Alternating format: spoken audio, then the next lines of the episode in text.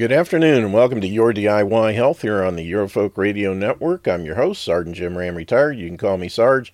It's Thursday, January thirteenth, twenty twenty-two, and we are going to be talking today with uh, uh, constitutional scholar and forensic historian Mike Gaddy, as we usually do on Thursdays.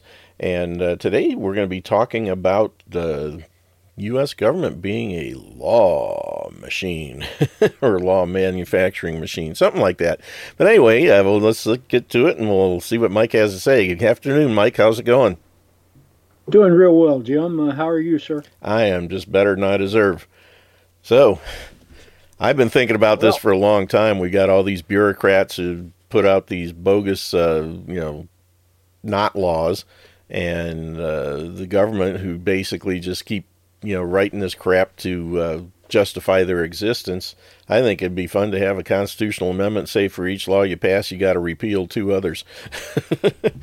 What do you think? What's well, going on? Jim, I think if we had honest government, I think that every new session of Congress, they would go in and repeal all of the laws that have proved unconstitutional or against the rights of the people, hmm. which should be their first job, but yeah. no, they've never done that. They believe that their job is to create new laws, and eventually, and that's part of uh, the program for today, eventually, and that's what happens to governments such as this one, mm-hmm. after two hundred thirty years of constantly making new laws, both at the federal and the state level, eventually the people are so bound and so restricted that they can't do anything. Because you can't continue to have laws, laws, laws, laws, laws, which can be enforced with violence. You can't continue to have them and have freedom. It just does not work. It's an impossibility. Yep. And, you know, one of the things I was thinking about this as I put the program together for today, and I was thinking of during my lifetime, especially in the last forty years, when I really began to be involved in what we would call the patriot movement, I guess, of the people who saw that something was terribly wrong and they wanted to go back to the principles of freedom and liberty, and especially rightful liberty as described by Thomas Jefferson. And Jefferson, in that definition uh, or in that description, said that uh, he did not mention the law because the law was often nothing but the tyrant's will, and always so when it violated the rights of an individual. And so he didn't hold a great deal of confidence in laws. And I think justly so, because, uh, again, government can pass something which thirty, forty years later can be proved to be totally wrong. But for thirty or forty years, the people had to suffer under it. And a great example of that, there are two of them. And both of them have to do with issues that we're facing today. And number one, eighteen fifty-seven, the U S Supreme Court said that slavery was indeed legal and constitutional. Well, you know, what? How, how many years later did we have to have the thirteenth Amendment to right the wrongs of government? Not to right the wrongs of people, to right the wrongs of government.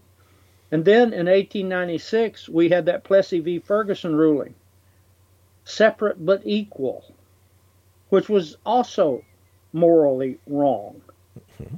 And yet we didn't get that rescinded until Brown versus Board of Education sixty years later. So for sixty years, the people lived under tyranny of government. Now, it's always surprised me, Jim, that people will tolerate from government things which they would never tolerate from their family, their friends, their neighbors, their preacher, or their bankers. And the great examples of that are, you know, and you and I have talked about this before, Jim, Article one, Section eight, Clause one, which gave the government the power and the authority to take as much of your money and property as they want at any time for any reason they deemed necessary and proper. And I remember asking you on a previous show, if you and I were going into business, would you allow me to have that kind of power in a partnership? No, absolutely not. Well, but then why do we think it's okay if government has it? And now we are realizing this same dynamic under this false pandemic. Yeah, big time. We, we are we are allowing the government to tell us to do things which we wouldn't allow anyone to tell us to do. Mm-hmm. Now, what if, what if uh, you know, uh, two years ago, Jim, what if you had a loved one in a in a nursing home? And that, that loved one was very, very special to you, and they were in their last days. You knew that they weren't going to be with us much longer. Now, what would you have done if your neighbor said, well, Jim, I'm sorry, but you can't go see them? I said, stop me. Okay, what if one of your members of your family said the same thing? Same thing. What if your preacher said that? Same thing. What if your banker said that? Same thing. Well, then why do we tolerate it from government? I don't. You know, well, but it's interesting. But I haven't had do, anybody you know? in that situation during this time, but it would have been interesting. There would have been film at eleven. Well, uh, I promise you, it would have been the same with me, because uh, I know how how absolutely valuable my grandfather was to me, and I've always thought about this many times. I sat with my grandfather when he passed away. Of course, I believe he passed away earlier, but they'd put him on Uh, life support, and I believe he had passed away before they put him on that. But he had said that uh, he did not want to be put on life support, and we uh, went, uh, and his doctor came in, and she told the people in the hospital, wait a minute, he's already told me, unhook this stuff. Yep. He doesn't want to be here. But if someone would have told me that I couldn't be there, uh, yeah, it would have been filmed at eleven. Yep. I promise you. Mm-hmm. But, Jim, let's go back. I, I think this is critical. I've really looked forward to this uh, this lesson today, or uh, program today, because I've really put a lot of thought into this, and I realized as my thoughts came to a culmination, and I, I thought about, you know, just doing this on one of my own programs, but uh, no, I, I had brought this subject up, and I'm, I'm going to do it here. Okay. But James Madison and the Federalist sold the Constitution, Federalist number ten, people, sold the Constitution as a means to prevent the majority from dominating the minority. Now that sounds good, doesn't it? Yeah, a bunch of people can't tell us what to do if we're a minority. Yet the exact opposite was created with the Constitution. Yeah, that's what I was just thinking. It's, a, it's the minority that's telling the majority what to do. Well, how many times in government have we had them throw this at us? What about the Affordable Health Care Act? Yeah. What about the Patriot Act? Mm-hmm. Where we are told that it's going to do something that it does exactly the opposite. That is the modus operandi of government. Government cannot be honest with the people, because if government was honest, the people would destroy the government. There you go. Now stop and think about this. In today's America, there are five hundred thirty-five people who rule this country. Now, those are the people we know who rule the country. We know there are others, but these are the five hundred thirty-five we believe rule the country. Yeah, they're the puppets now, on the end of the strings. Right. Okay, but let's take, for instance, the House of Representatives, the Senate, and the President. That makes five hundred twenty-six people. Okay, now, Jim, what percentage of the entire population is five hundred twenty-six people? Teeny, teeny, teeny, teeny, tiny. Okay, well, let zero, me zero, give you zero, the one. exact. Let me give you the exact figures: point zero zero zero zero zero one six two. Hmm. That's the percentage of people who are there in positions which are elected.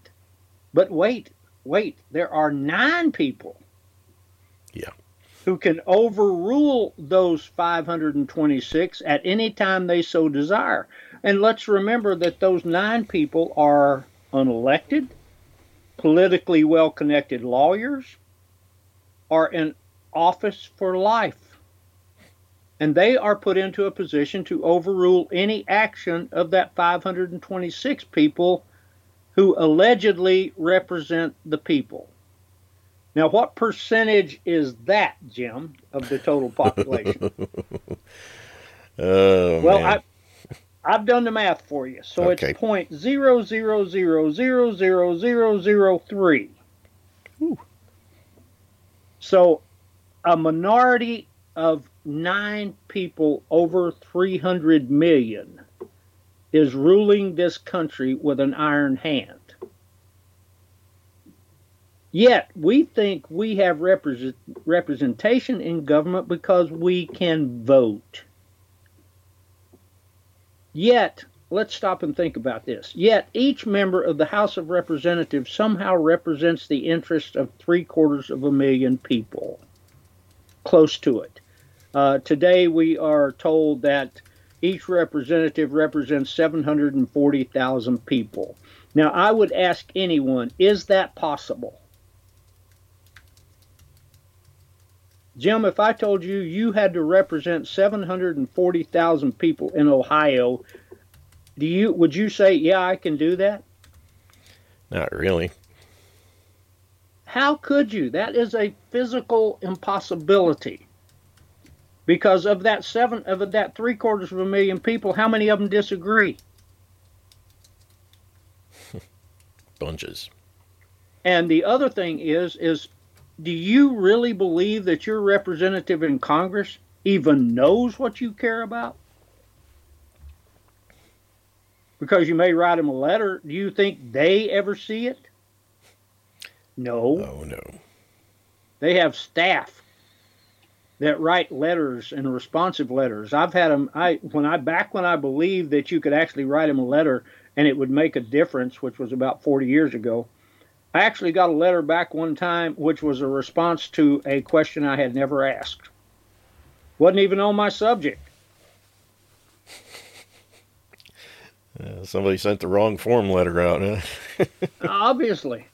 So, but Jim, I think there is something critical that we have missed. And like I said, I remember from, you know, about forty years ago getting involved in the alleged patriot movement. And for forty years, I have heard people come up with a numerous amount of what I call magic beans. Mm-hmm. Oh, yeah, if we just do this, we're going to be free. If we just do that, we are going to be free. Some of them even claim that by an amendment which was never properly ratified, we can be free. How many people have said, oh, well, the fourteenth Amendment, and because the fourteenth Amendment said I was this, I can now become free because I claim that I do not go along with this, that, or the other. But you still have to appeal to government, right?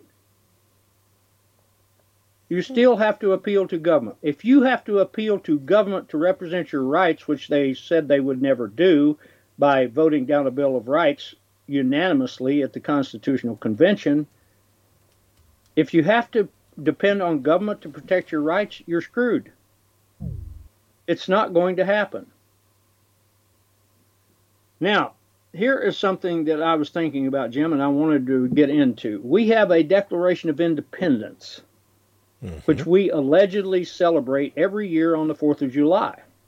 Right. Right? Mm-hmm. All right. Yet, when thirteen southern states sought to exercise the tenets of the Declaration of Independence, they were killed, raped, and economically destroyed. Mm-hmm. Of course, the government takes the high road and claims they inflicted all of that tyranny to free the black race. Right, yeah. Yet, at the same time, their alleged cause was constitutionally protected because of Dred Scott, the, the Dred Scott decision. Slavery was constitutional. So if you believe the North and their, they went to war to protect to free the black man, the North was fighting against the Constitution. Mm-hmm. Because the Constitution said slavery was legal. And in uh, Jefferson, um, uh, and in Lincoln's first inaugural address, he said that he did not intend to mess with the institution of slavery because he didn't have the power to do so. But yet he did. Now, here's something I think that we miss on many, many, many occasions, Jim. Now, we're all familiar with each state had to ratify the Constitution to join the Union, right? Mm-hmm. Okay.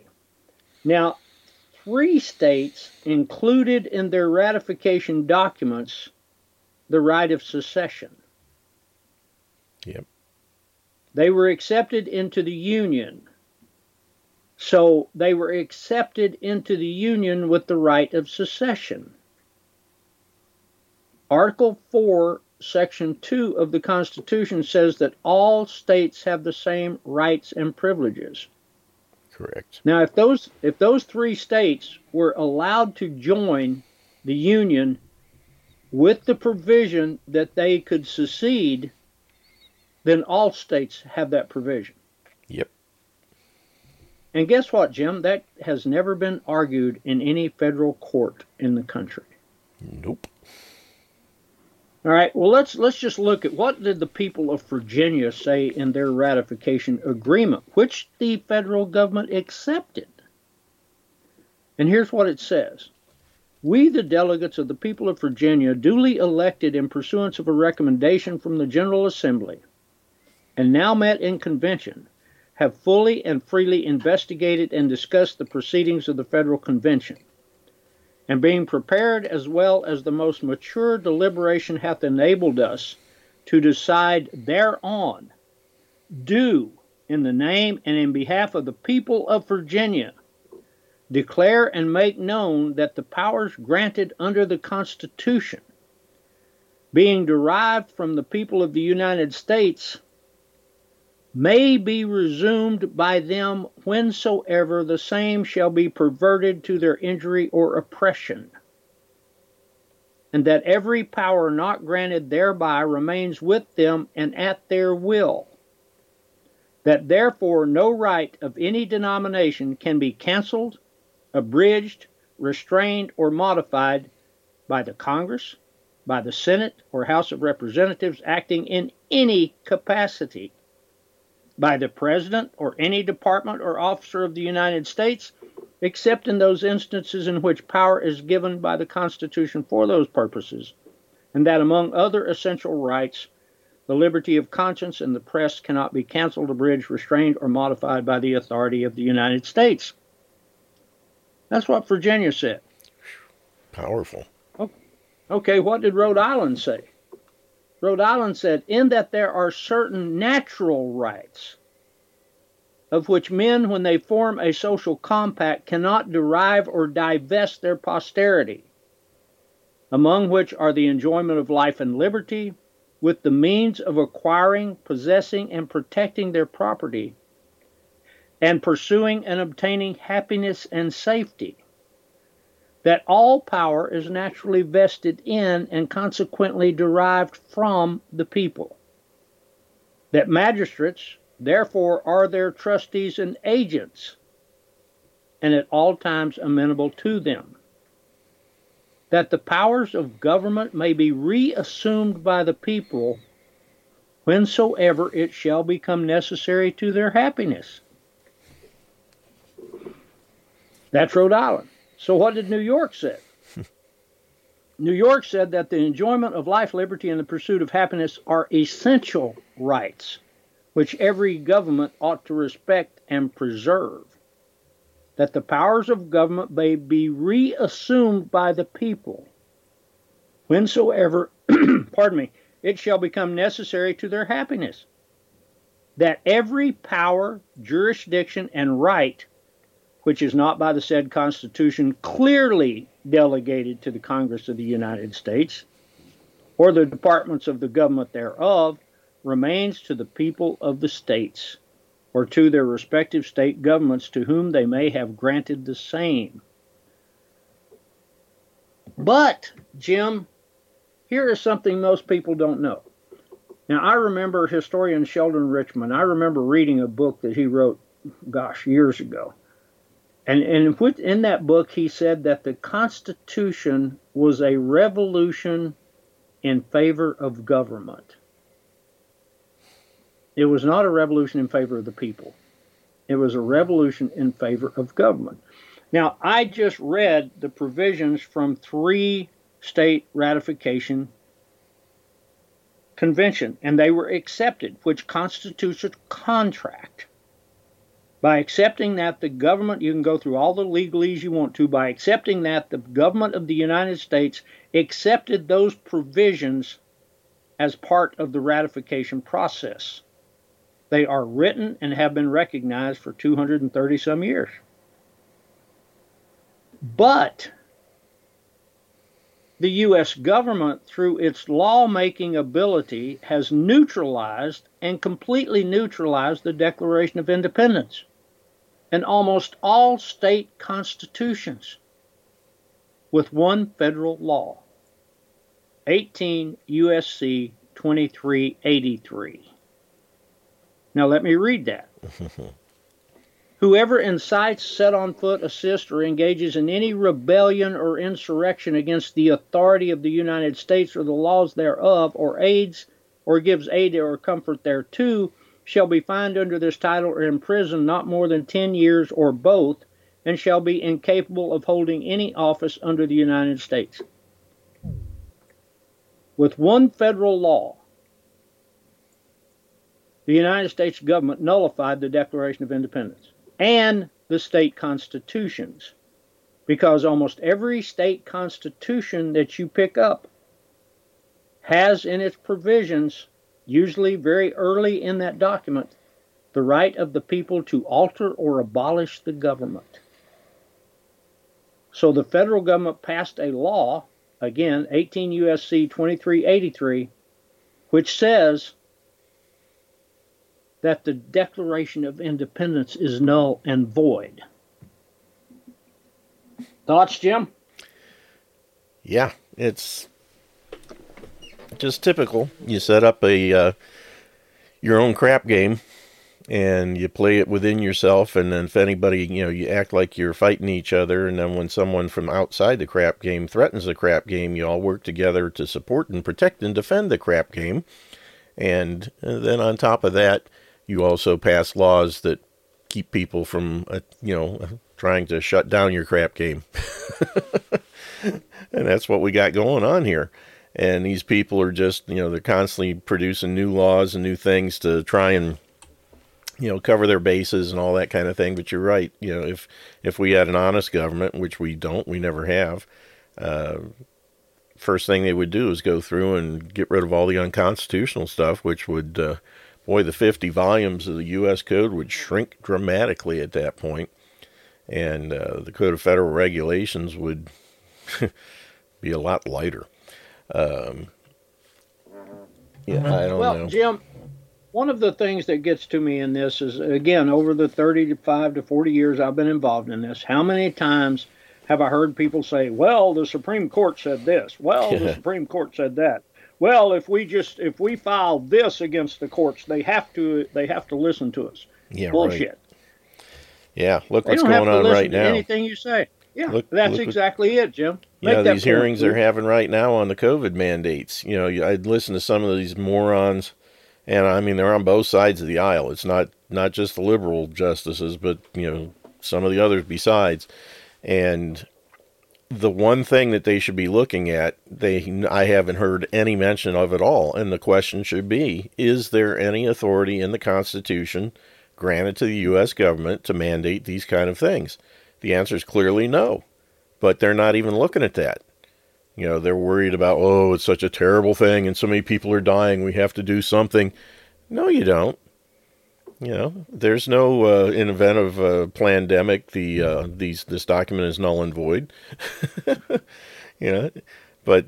Well, to paraphrase Samuel Adams, no greater harms against the people will ever be committed than those which are deemed necessary. Right. Yep. Yeah. The uh... Well, Jim, let's look at something else. Uh, we have a Declaration of Independence, and people feel that that is our foundation document. Would you agree? Yeah, I would say, well, it, I'd say it, it goes back even to the Mayflower Compact, but um, I would say it's probably one of the big ones. Did the Declaration of Independence create America, or did the Constitution create America? Depends on how you look at it. I think the Declaration of Independence separated us from Britain, which in and of itself created America. Okay. Then the Constitution created this little, well, it created the crap game that runs America. Well, here, stop and think about this. You would think that in two hundred thirty some years, the Supreme Court might have dealt with the tenets or the provisions of the Declaration of Independence. Has that ever happened? Not that I'm aware of. It hasn't. No decision by the U S Supreme Court has ever been based on the Declaration of Independence. The Declaration of Independence is cited many times in Supreme Court decisions as the spirit of the Constitution, but with no authority. In other words, in interpreting the Constitution, the Supreme Court of the United States will cite the Declaration to support their decision mm-hmm. in one way or another. Now, here I will give you a uh, a case as an example. In Cotting versus Goddard, eight one eighty-three U S seventy-nine in nineteen oh one, the U S Supreme Court said, and I quote, "While such declaration of principles may not have the effect of organic law." What they said right there is the Declaration of Independence has no effect. Right. It says, or be made the basis of judicial decision. So you can't use the Declaration of Independence for a judicial decision. As to the limits of the rights and duty, and while in all cases reference must be had to the organic law of the nation for such limits. So in other words, if you want to limit the government, you cannot cite the Declaration of Independence. You have to cite the Constitution, which was a revolution in favor of government. And it says, yet the latter is but the body and the letter of which the former is the thought and spirit. Does that sound like a bunch of lawyers? Yeah, that's, uh, if I'm not mistaken, attorney means twister of words. They sure, sure live up to it. Well, and that would be true. And, it, it, and then they go on to say, it is always safe to read the letter of the Constitution in the spirit of the Declaration of Independence without giving authority to the former, or to the latter, I'm sorry. Man. So we have no Declaration of Independence, people, because the Supreme Court said we don't.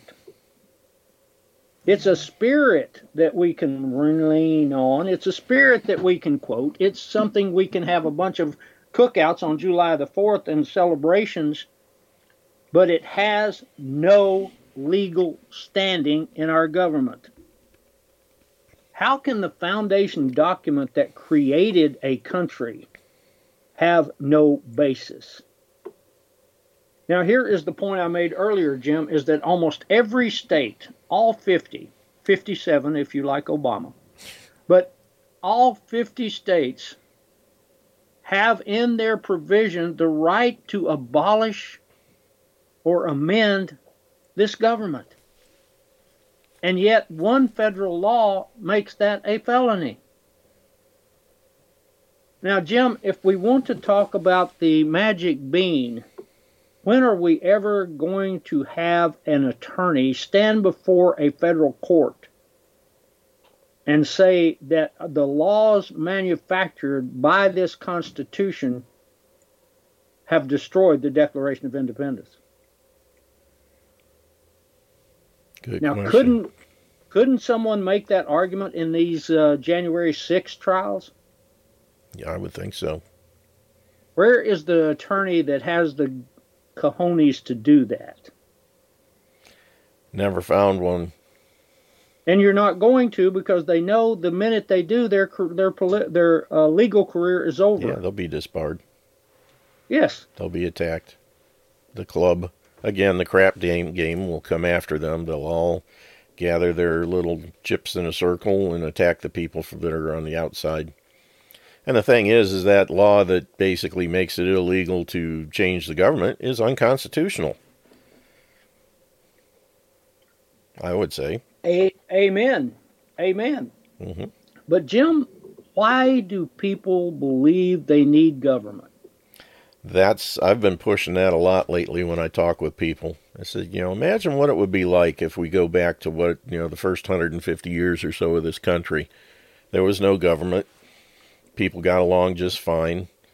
Uh, no taxes, per se, except what uh, Britain, well, not even Britain. But anyway, um, you know, we had no taxes. We created our own roads, and we got together and as communities and did what we needed to do, and things were good. And then all of a sudden, these guys come in and say, well, we need to do this. Okay. Well, Jim, uh, let's stop and think about the Whiskey Rebellion just for a second. I think this is a classic example. Now, all most Americans are ever taught about the Whiskey Rebellion was the fact that some Uh, guys out there in western Pennsylvania said, no, we're not going to pay this tax. We're not going to do this. And then uh, Alexander Hamilton is promoted to uh, Major General, and he and Washington ride in the head of fifteen thousand troops into Pennsylvania to put down what in essence was a tax rebellion, which was the exact same damn thing that founded this country. Right. A tax rebellion. Mm-hmm. So they ride out into Pennsylvania. Now, Jim, the thing that's not taught in our Marxist school system is the fact that, in, especially in the South, yeah, and in other states, they had the uh, whiskey uh, tax was there too, but do you know why it couldn't be enforced? Because nobody would sign up to be the tax agents. There you go. No, everybody said, hell, I'm not going to collect uh, taxes for the government. Bingo. So many things today, could be stopped if people would say, yeah, I ain't doing it. You know, the government says, well, well, you employers have to do this. No, we don't. Well, Jim, you were a law enforcement officer. Mm-hmm.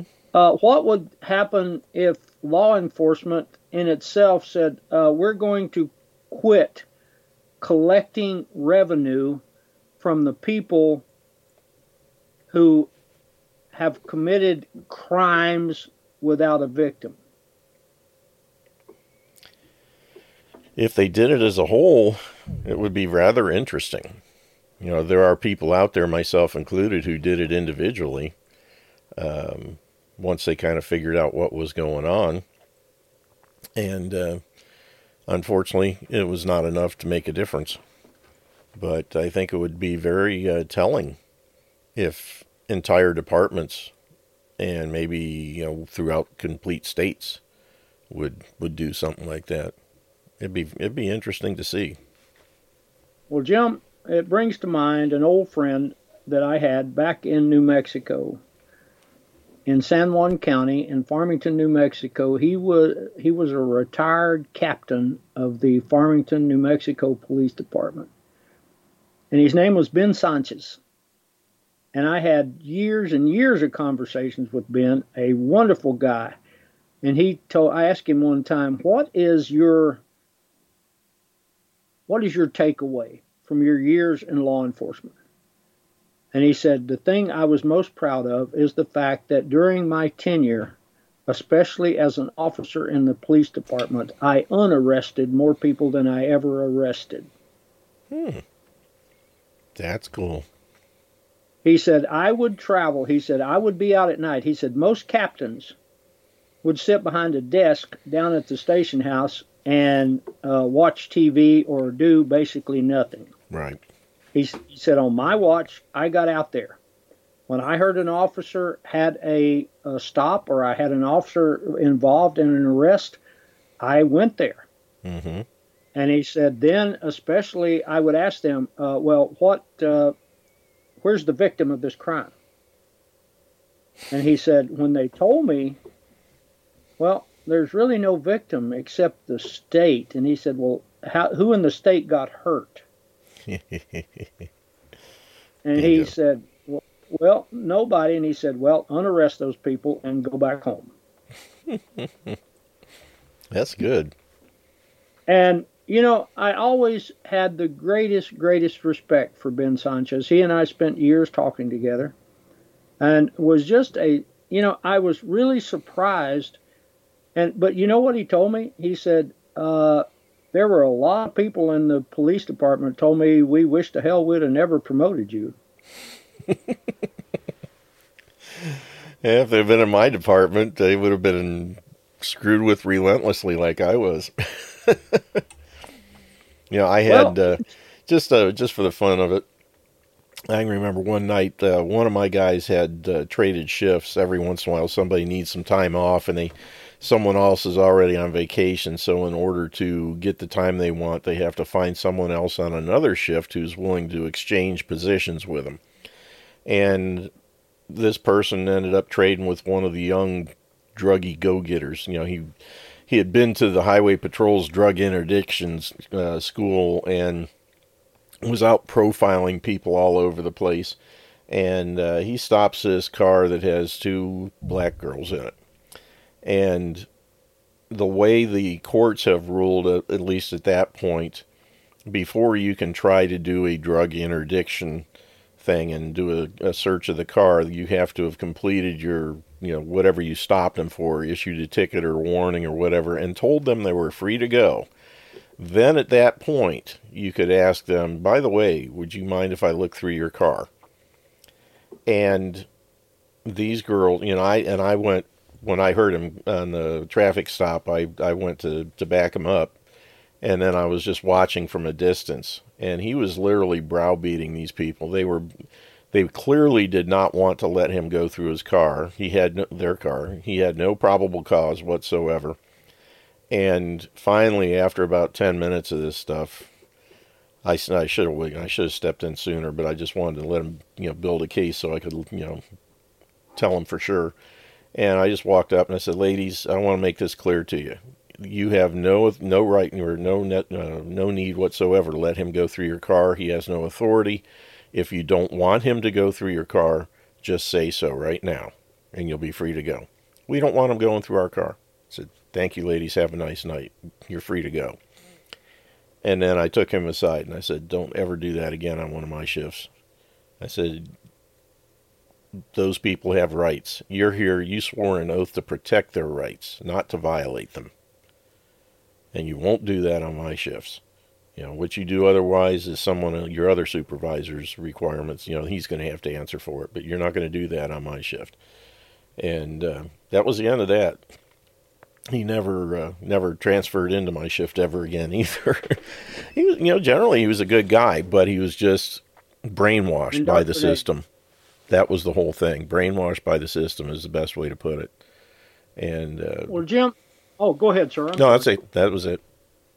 Well, one of the things people will tell you that the initial basis that people claim they need government for is to protect them from people who are wicked. What they don't Which, know is the most wicked people they'll ever deal with are the ones in government.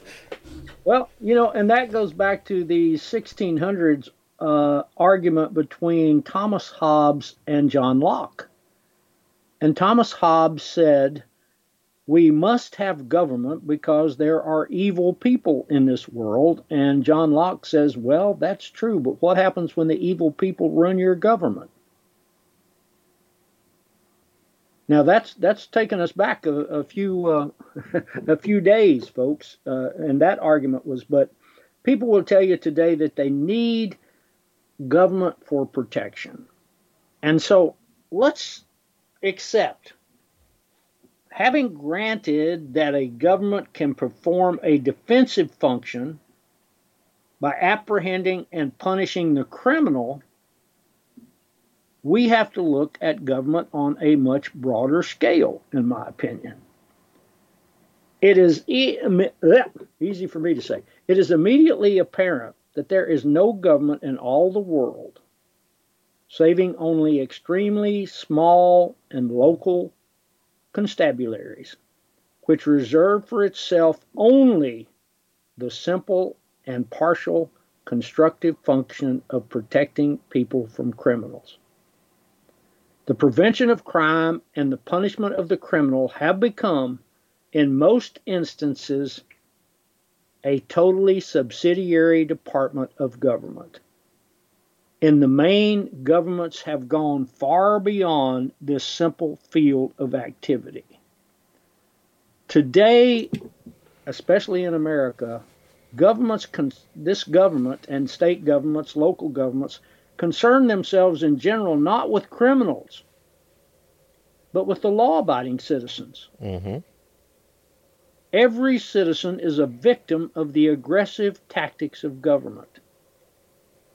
Now, government begins by seizing the arbitrary and total power of deciding how much of your money and property it wants. Wow.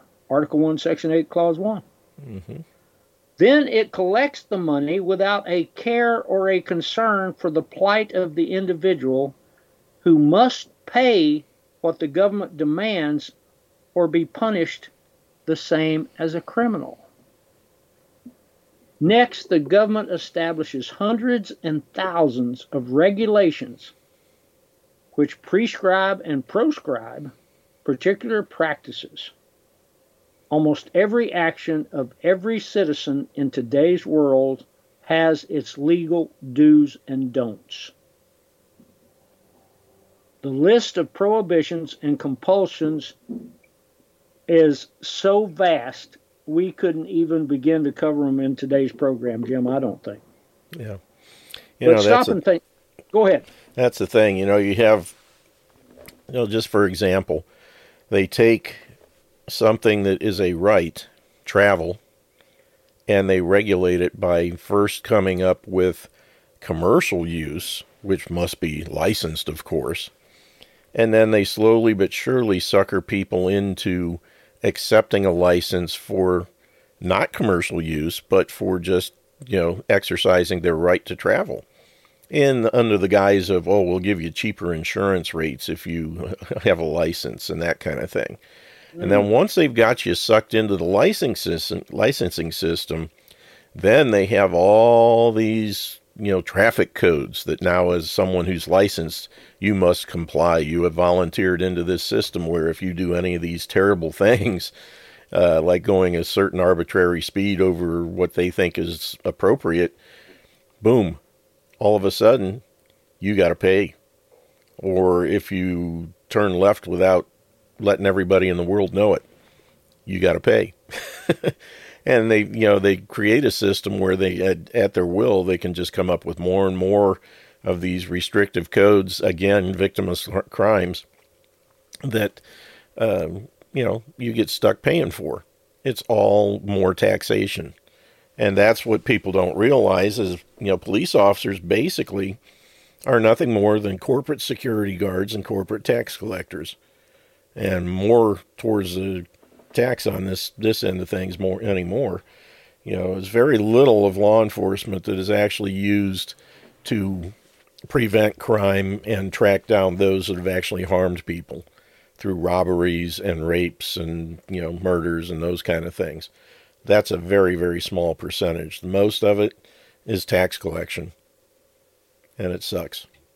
Well, Jim, let me give you a personal example. two thousand fourteen in Colorado, I am riding down the highway on my Harley-Davidson motorcycle, and I am riding along at uh, the prescribed fee- speed limit, somewhere at least close of fifty-five miles an hour, and I'm riding down the highway, and suddenly a truck turns left in front of me. And thank goodness I had years and years of motorcycle experience, and very, I remember instantaneously thinking, if I hit that truck or that trailer, I'm done. Oh, yeah. So I drop my motorcycle, I slide down the highway, and I naturally got several in- injuries at that speed. Mm-hmm. And I remember being in the back of the ambulance, sitting at the s- site of the accident, and a state policeman, female type, steps into the ambulance, and she asked me for my account of the accident, and I told her, and uh, she said, a truck pulled in front of you, and I said, yes, turned left across in front of me. And she said, well, uh, where is that truck? And I said, well, it's sitting right there in that driveway. And she said, there ain't no truck there, buddy. And I said, well, he must have left the scene of the accident. And she said, okay. So then I'm in the hospital, in the emergency room, and I'm being treated, and another state policeman comes in and gives me a citation for reckless driving. And I said, well, I figured you revenue pimps would get here in short order because the other person left the scene of the crime, so you had to have... Uh, um, you got to get somebody. You got to get somebody, so you're giving me a... Uh, and he said, I am not a revenue pimp. pimp. And I said, I said, really, Sergeant? I said, look at the, look at the ticket you just gave me. I am to send my money to where? The Colorado Department of Revenue. But you're not a revenue pimp. Well, you, you, you probably, you just send in your money. You shouldn't fight this. And I said, oh, hell, I'm going to fight it. I promise you I'm going to fight it. And ironically, Jim, I showed up for trial, and no member of the state police showed up, and the case was dismissed. Yep. There but, you go. But let's stop and think about what actually the government has done instead of protecting the people from criminals. Oh, yeah. So so the government says, okay, we're going to, now we are going to tax you, and we are going to issue regulations on business operations, licenses, as you mentioned, Jim, building mm-hmm. regulations, zoning, mm-hmm. hours of employment, prices, trade, quotas, embargoes, subsidies, grants and aid, traffic, assembly, slander, libel, trespass, health, cleanliness, quality, quantity, method, education, indoctrination, propaganda, news, pictures, morals, food, drink, clothing, housing, sanitation, roads, farms, transportation, search, seizure, your mental capacity, exchange of parcels by post, and I could go on, but the hits uh, just keep we, on we, coming. We would, yeah, we would need we would need uh, three programs, Jim. Yep. Yep. It can it can truthfully and honestly be said, Jim, that there is no activity in which human beings engage which is free of legality. Think what you will, do what you will, there is a law somewhere which either compels, limits, or prohibits. Would you agree? Mm-hmm. Yep.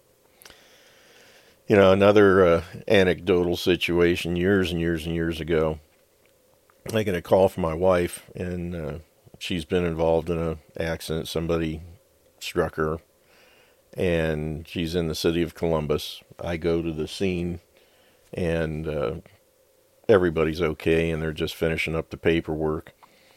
And um, the other person is cited. But um, I get a copy of the report down the road, and I'm I'm watching this uh, female officer of a minority brand, which, you know, may or may not make anything, you know, but I, I had a chance to talk to her, and I, definitely they were hiring the handicap that day. But it was amazing to me when I when I obtained a copy of the report. This report, or the, the actual collision, it was an A C D A, a fair, assured, clear distance. My wife stopped and somebody plowed into the back of her, um, probably fifty yards from the closest intersection, just on a straight section of road. And when I get the accident report, it had no semblance of reality of what actually happened. Now it's in an intersection. And I couldn't believe it. You know, the the the officers uh, lay out, you know, the way they, they you have to do a narrative of what took place, and it was basically incoherent. And I called the uh, precinct and, you know, filed a complaint with the supervisor, or said I want to speak to the supervisor. And he actually came to my house, and, you know, I explained to him, I said, look at this thing. This accident, I was there. It was nowhere near the intersection. And, you know, everything here is wrong. Oh, that's just the way we do it. What? They have a rule in Columbus. Every collision takes place in an intersection, whether it does or not. And I said, that's filing a false police report, and the police are the ones that are filing it.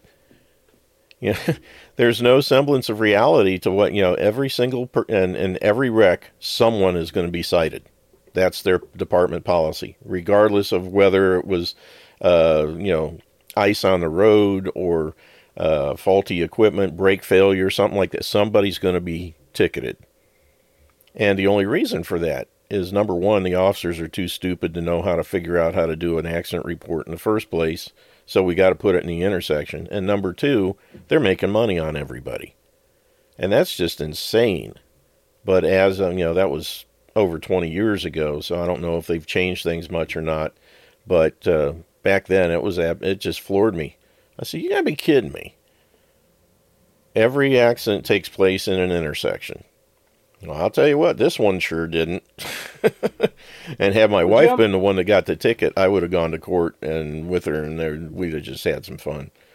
But well, Jim, uh, one of the things I remember is uh, after my accident, I was sitting in a uh, coffee shop, and uh, a member of the Colorado State Police comes in, and I knew him. We had talked on several occasions. He had actually attended some of my Constitution classes.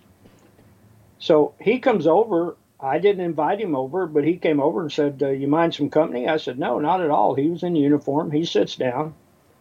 And uh, I told him about the, I didn't tell him I was involved in it. I told him about the circumstances of the accident.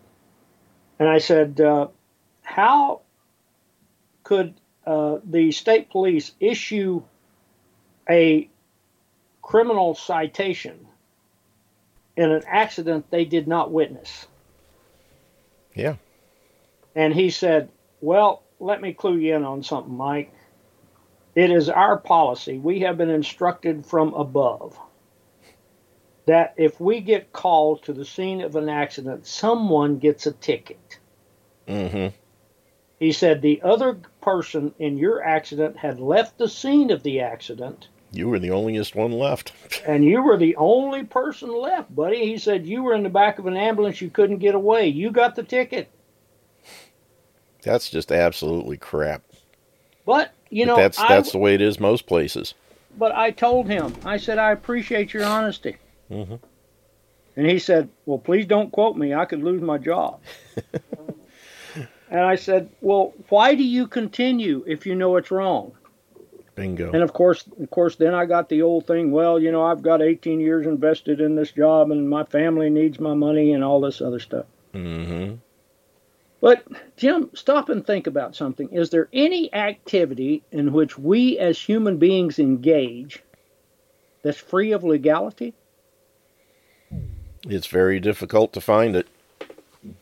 Well, would you say that has come about because we've had two hundred thirty years of lawmakers? Ooh, yeah, that's probably one of the strongest uh, points for it. There is, you know, Think what you will, do what you will, there is a law somewhere which either compels, limits, or prohibits almost everything we do. Yeah, including sitting here right now. Right. We've probably broken several federal laws. Well, I'm sure we have. Thus, the average person today who is buttressed by government, surrounded and overshadowed by government, finds themselves a lawbreaker several times during an average day. And this fact, this is what's critical, this fact turns most Americans from being a law-abiding citizen into a law-breaking citizen and equates the people who violate unconstitutional laws or regulations in the same category as those who break laws with aggressive criminal intent. Well, yeah. Take, for example, here recently, parents going to public uh, school board meetings to voice their displeasure at all the crap that's going on. And they're being labeled domestic terrorists. You know? Well, Jim, help me out with this. Who, uh, oh, I just remembered. Sheriff Arpaio in... Joe. Uh, Arizona. Remember him? Oh, yeah. Yeah, well, he got all kind of positive press and all the other stuff he was doing. But I went to a meeting in Mesa, Arizona, when he came in, and there were some people there complaining about some of the actions of his officers. And before he spoke, he demanded that his officers remove those people from the audience. No surprise there. Well, you know, the government, Jim, cannot concern itself with anything but the universal obedience to its dictates. Yeah. Thus, any violation of law becomes, in essence, a punishable offense. And, you know, the government does maintain certain classifications, you know, uh, a misdemeanor, a felony, civil, criminal, and, you know, other such things. The fact remains that even in civil matters, government can and will punish and apprehend with vigor and even violence. Oh, yeah. And the thing okay. is, it doesn't have to be a violation of law. Right. Contempt of cop. Right. Or or whoever it is. You know, take the guy that his his daughter was uh, sexually assaulted in, in school. The school board covered it up. He goes to the board meeting to uh, voice his opinion, and he is... They start by telling him to leave, which then he's not. He refuses to leave. He wants to say his piece, and then of course the local sheriff's department or whoever, you know, somebody with badges, comes up and grabs a hold of him.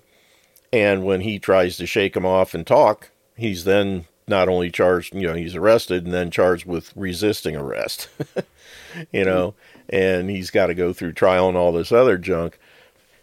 Just an absolute travesty. The people that yeah. should be arrested are the suckers holding the hearing that exactly. let this stuff happen. But, Jim, are you aware that the Supreme Court of the United States, which I disdain mightily, has said that the citizen has the right to resist an unlawful arrest? Oh, yeah. Yeah. I've got the court case, I think, well, I don't have it on this one. My laptop downstairs, I've got it in my files. Um, there, I believe there are several ones. And uh, if if you determine that the person that's arresting you is doing so without lawful authority, you have every right to use whatever force necessary to resist that arrest. Right. Uh, that was uh, John Bad Elk, I believe, was yeah. one of the decisions, the Supreme Court decision.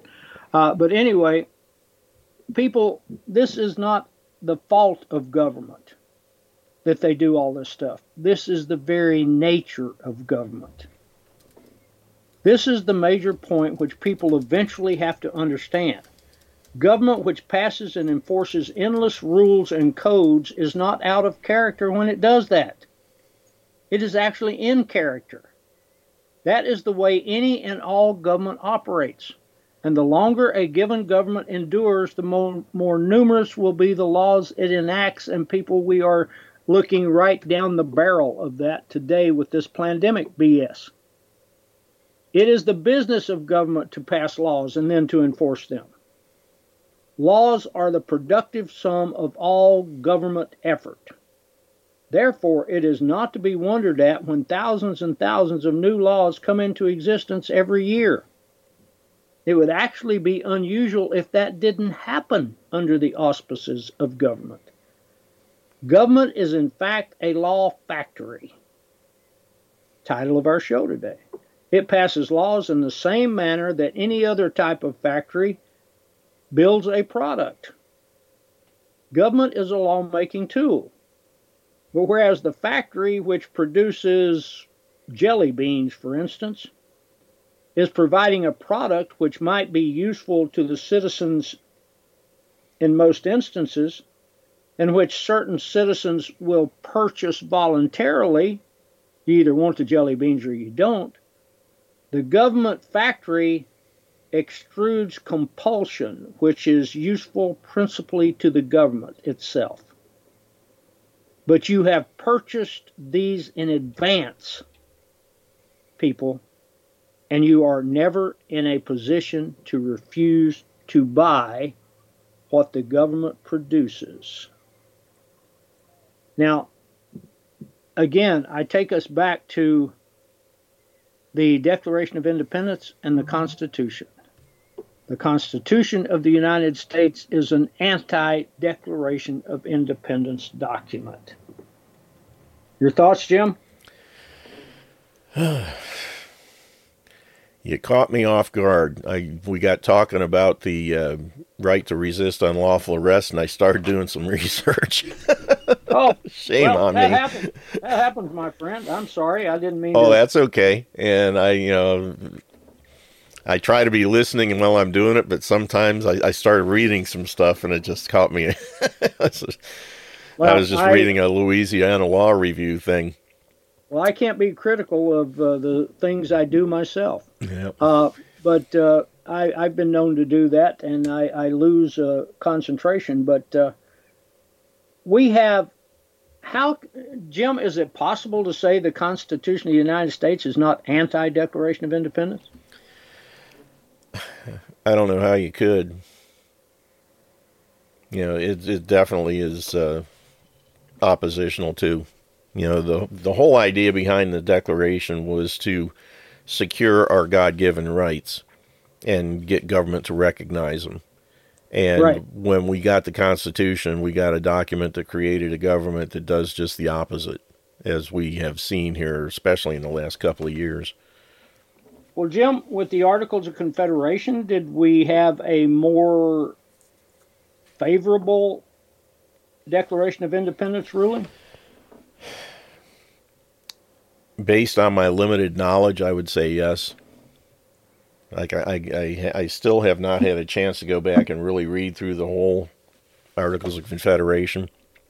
But from what I have gathered, just in the parts that I have read and the the these shows that we've done, I would say more than likely it was a much better uh, thing at securing liberties and rights than the current Constitution.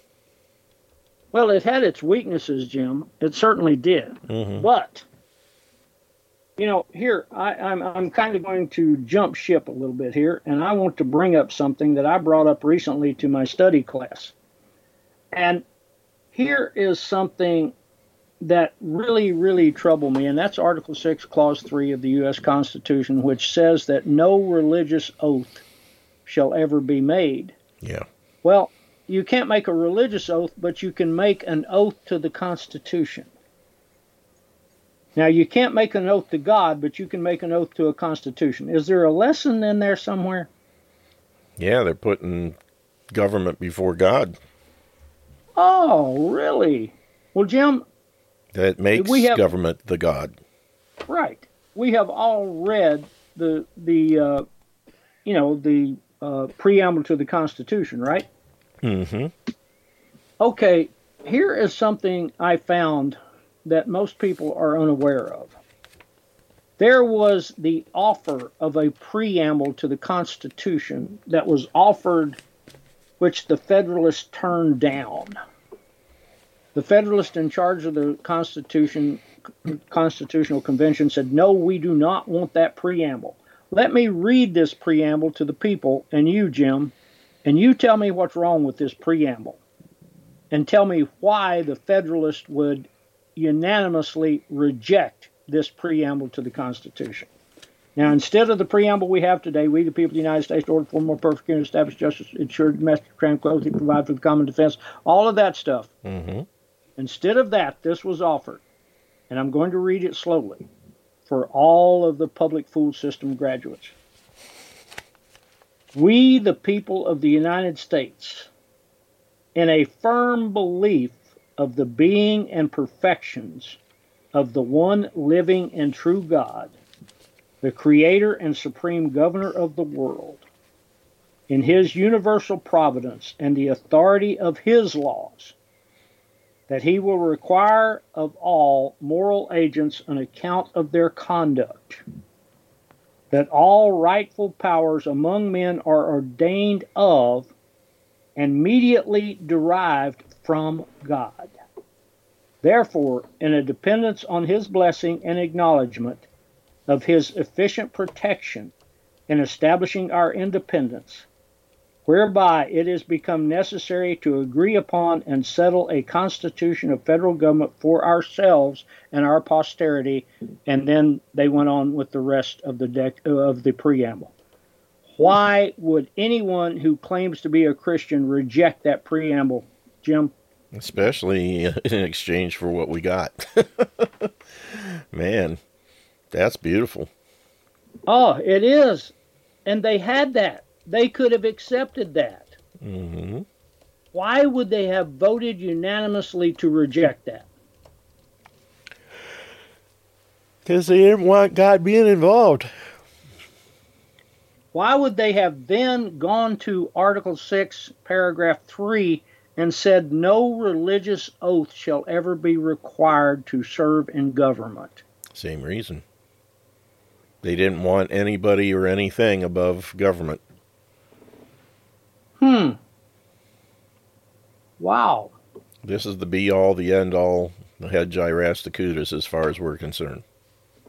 Well, it is on my part. When I first read that, Jim, I got cold chills. Mm-hmm. When I first read that, that they were offered this as a preamble and they rejected it unanimously. Mm-mm-mm. That's unbelievable. Hmm.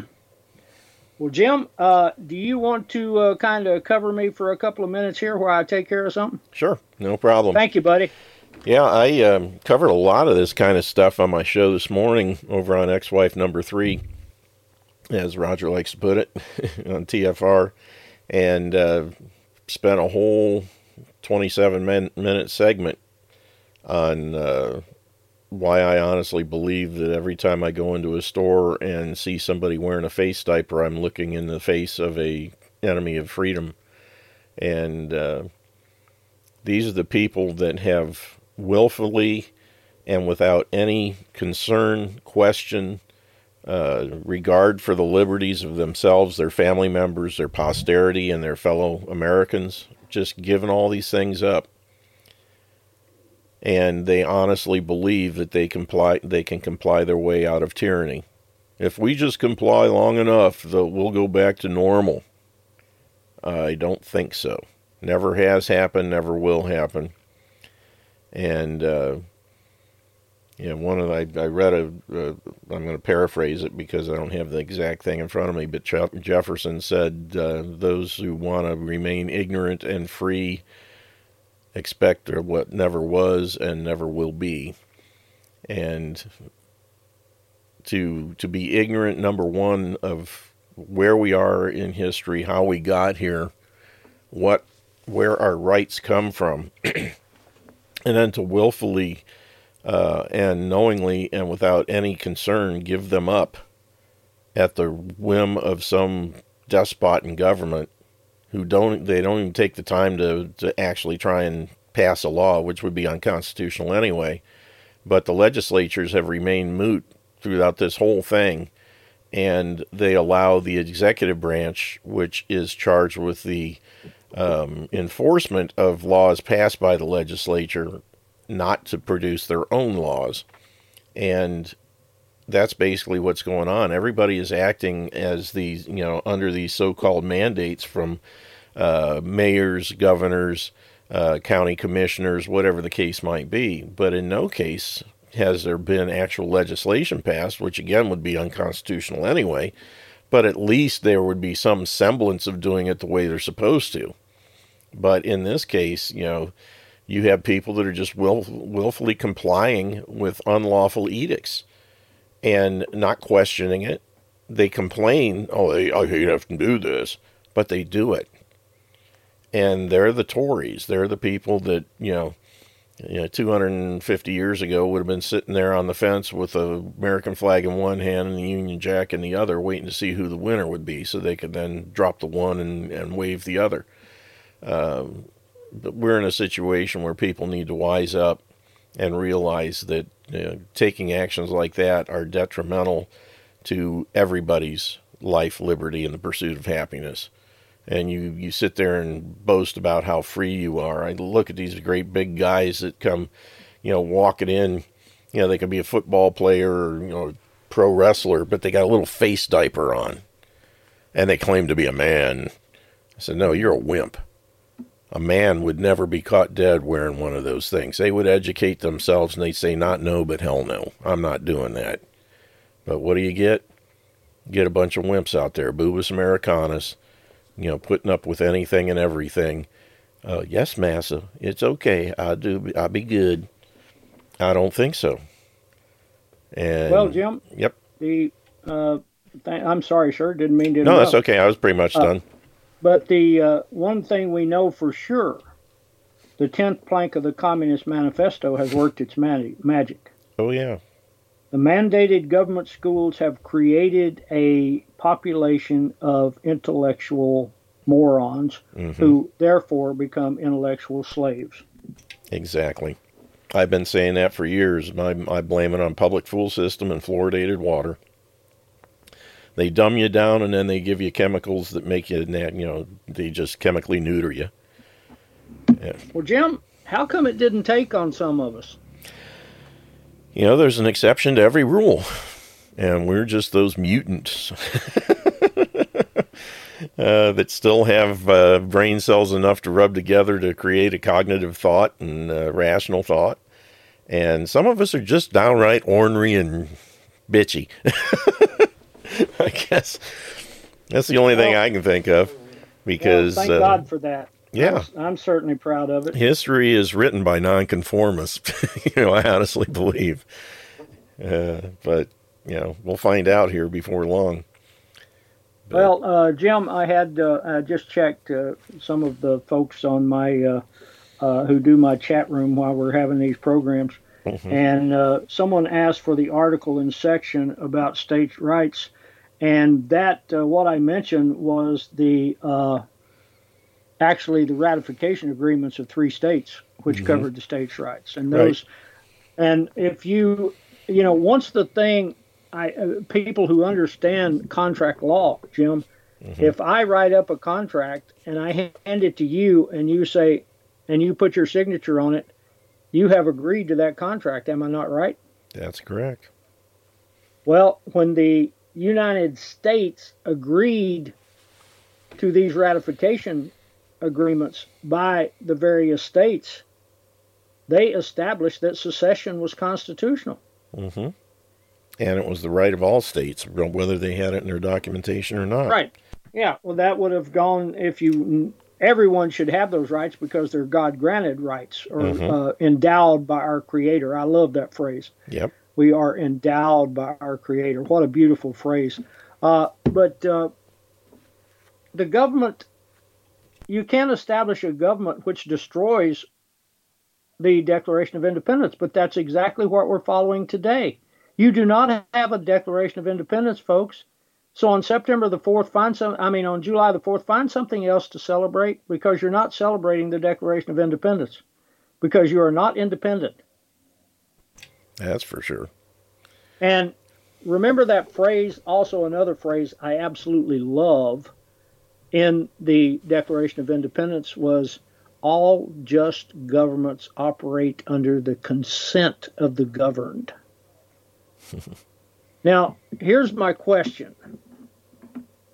What about those who don't consent? Where do yeah. we go for relief? Good question. Is there uh, any provision in this Constitution for those who do not consent? Oh, no. Everybody's lumped into one big corral. Well, you know, I've got a good friend who is a uh, a preacher back in Colorado, uh, you know, a wonderful man, Raymond Boyd. And he said one time we were having breakfast, uh, which we did for several years every Tuesday morning. And he said to me one time, he said, well, you do realize that the size of your pasture does not indicate you're free. Yep.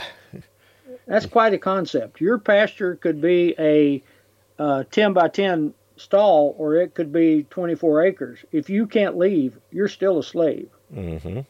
You're still indentured. You're still owned yep. by the government. Yeah, it's the illusion of freedom. Oh, Jim, what do you think would happen if we found someone with the cojones to file a federal proceeding that the Constitution is null and void because it exceeds the boundaries of the Declaration of Independence?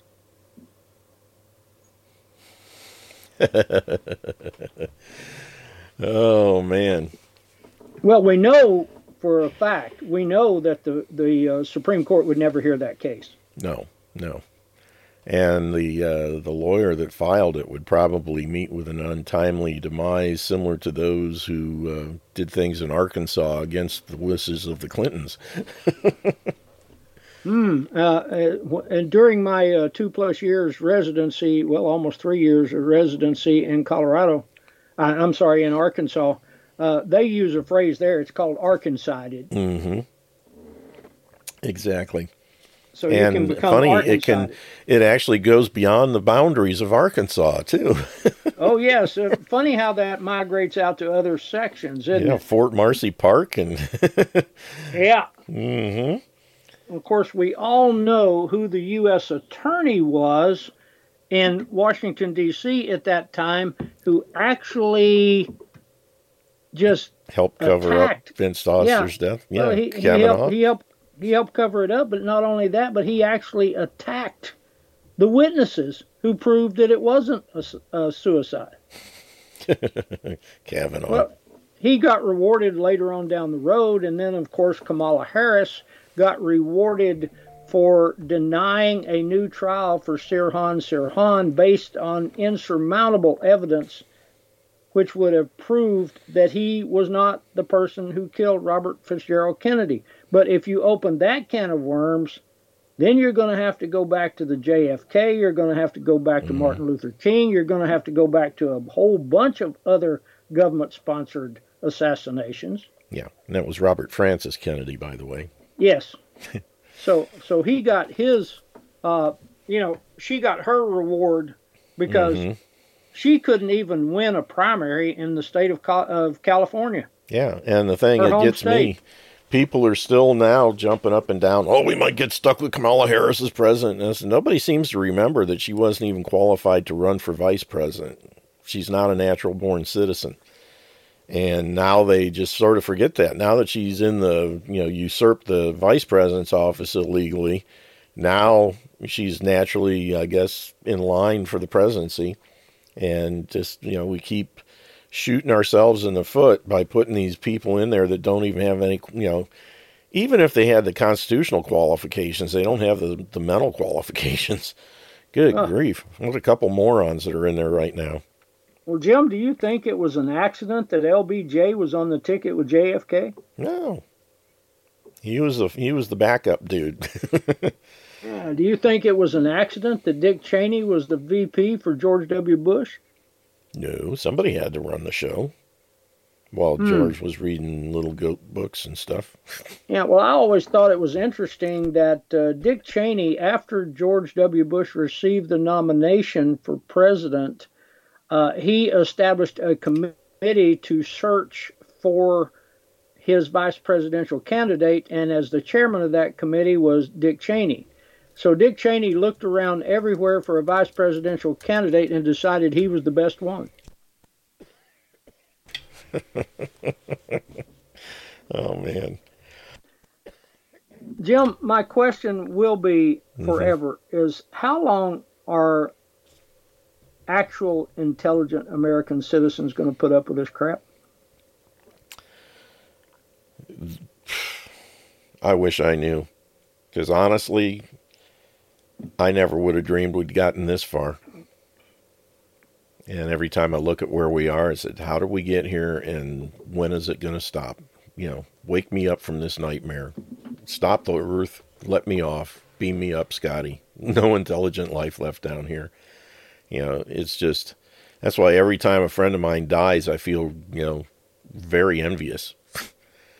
You know, I just, you know, I would much rather be somewhere else than here at this point. But, you know, I'm stuck until, until he calls me home. I'm stuck standing and having done all to stand.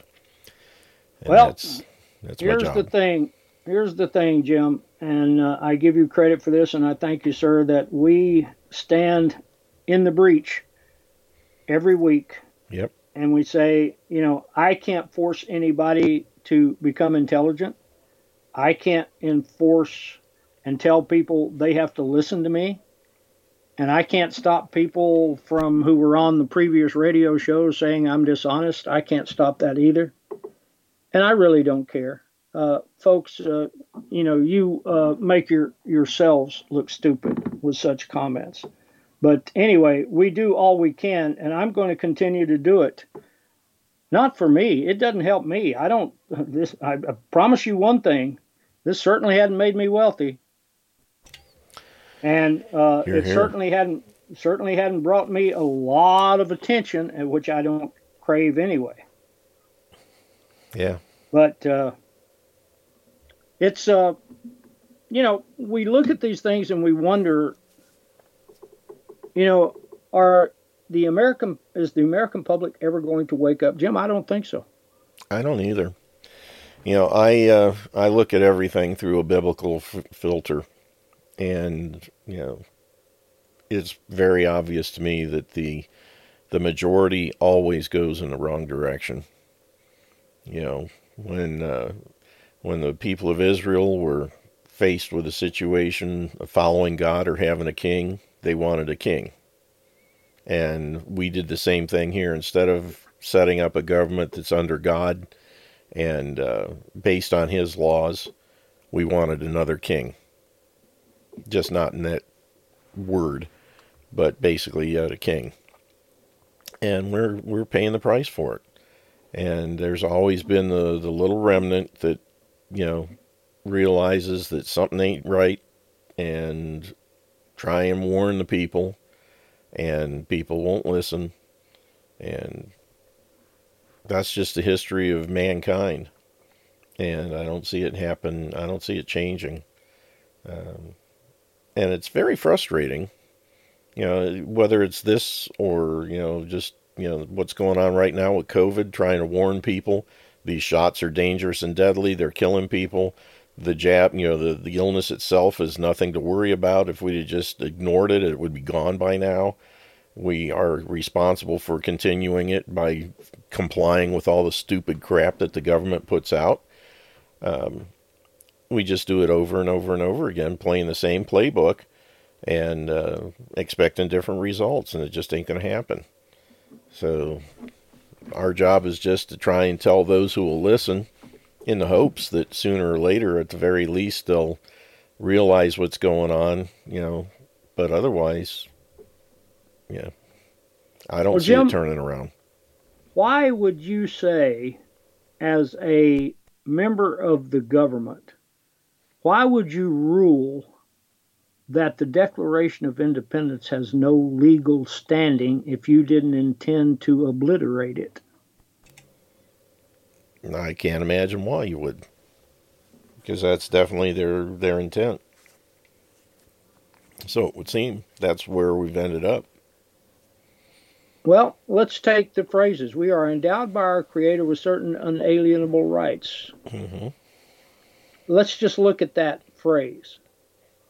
we are endowed, which means we are gifted. Yep. Certain unalienable rights, right, rights that can't be taken from us. Mm-hmm. And so we have to rule in government that that has no legal standing. You would have to do that if you intended to overrule God's laws with the laws of man, wouldn't you, Jim? Mm-hmm. Exactly. Where is the person, again, who would file this kind of case in a federal court and would actually say, how can the government rule the Declaration of Independence unconstitutional? Mm-mm-mm.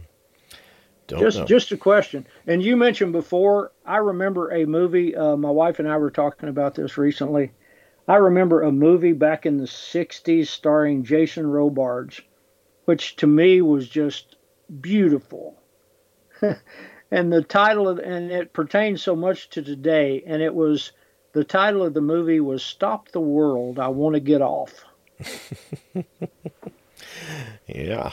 Or, or beam me up, Scotty. There's no intelligent yeah. life left down here. Yeah. How many times have you That's said that sequel. in the last few years? Oh, daily. Well, Jim, if I may, uh, one of the commenters on my uh, blog, uh, not my blog, but my, uh, uh, if you would, my chat room, individual chat room says, "Ah, but it has made you wealthy, sir. Wealthy with enlightening and earning new friends. That wealth is always greater than any monetary paper money gain." Thank you, Jennifer. Appreciate that. And I agree. I agree. I uh, I wouldn't I wouldn't trade uh, what I've been able to procure in knowledge, and I wouldn't trade what my beliefs are right now for any type of enrichment, mm-hmm. wealth, or anything else, because to do so would be to become a prostitute. Yeah. Yep. I just have to say something. And Mer just posted in chat and says, "Thank you for staying up all night New Year's Eve to keeping twenty twenty-one from coming back." I responded. I said, "I'm still worried that in a few months we'll be looking back at twenty twenty-one as the good old days." Thanks, Merv. Merv is a treasure. I'll tell you what. You. Yeah, I'm just, uh, that's the thing that really scares me. And from what I'm seeing the first couple of days of twenty twenty-two, it won't be long. We'll be we'll be looking back at twenty twenty-one as like, boy, if we were just back there again. You know? Yeah, you know, can you imagine, Jim, and this I, I mentioned to uh, some family members recently, can you imagine that uh, two, three years down the road, if we're still here, we'll refer to twenty twenty, twenty twenty-one as the good old days? Yep. That's that's exactly your thought. I, I didn't mean to uh, overshadow that exactly. thought, but it's, it's the know, same thing. I don't see it getting better. You know, with the the path they're on right now, they've they've basically pulled out all the stops because the people that are running things are, you know, they realize that if they don't succeed, they're going to find themselves uh, taking a short drop, you know, a long drop on a short rope kind of a thing. And, you know, if that, if that does, you know, if it doesn't go through, they're going to keep doing what they're doing. And it's just, you know, uh, within a year, you won't be able to go out of the, your house without proof of your jabs and all this other junk. I mean, it will have come here. I honestly believe that. I, I, well, Jim, I uh, think you nailed it because you hit it perfectly. They have to. Yeah. They can't back up now. There's no way of backing up. They've pulled out all the stops. They've they've exposed themselves as the criminals that they are, and they if they know that, you know, same thing on our side. If you don't hang together, you're going to hang separately, and it's true for them as well. And They're just they're just doing everything they can at this point, and they've got momentum. And it you know it's not real pretty outlook, I think. You know I'm, that's why I'm just trying to figure out you know how to survive in the uh, black market underground community that's going to develop from it. That, I think, it's just going to force the people that, you know, the remnant that won't go along with all this stuff, we're going to be forced underground, or we're going to be forced to do things in an alternative mode um, of barter and that kind of stuff. And if you're not prepared for it, it's going to be tough. Well, Jim, uh, was you know, and I've asked several people this question. I don't know if you've ever watched an episode or not, but I was wondering, were they preparing in some way, which they love to do? They, these people absolutely get orgasmic in the ability to tell you what they're going to do to you and then do it. Mm-hmm. They, they they just love that, and they have done it on so many occasions. Do you find in any way this series that became so popular called The Walking Dead? I have never you, seen it.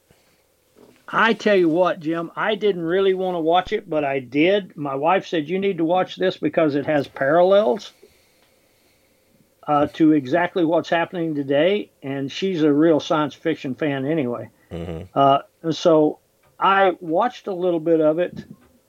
And, you know, uh, I think if you interpose that we, the people who oppose this government tyranny, might very well be The Walking Dead.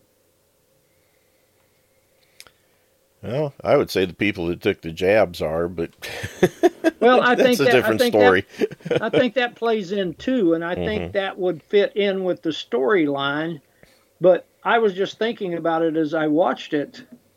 You know, they've already succumbed, those people who are zombies in that program have already succumbed to the jab, if you will.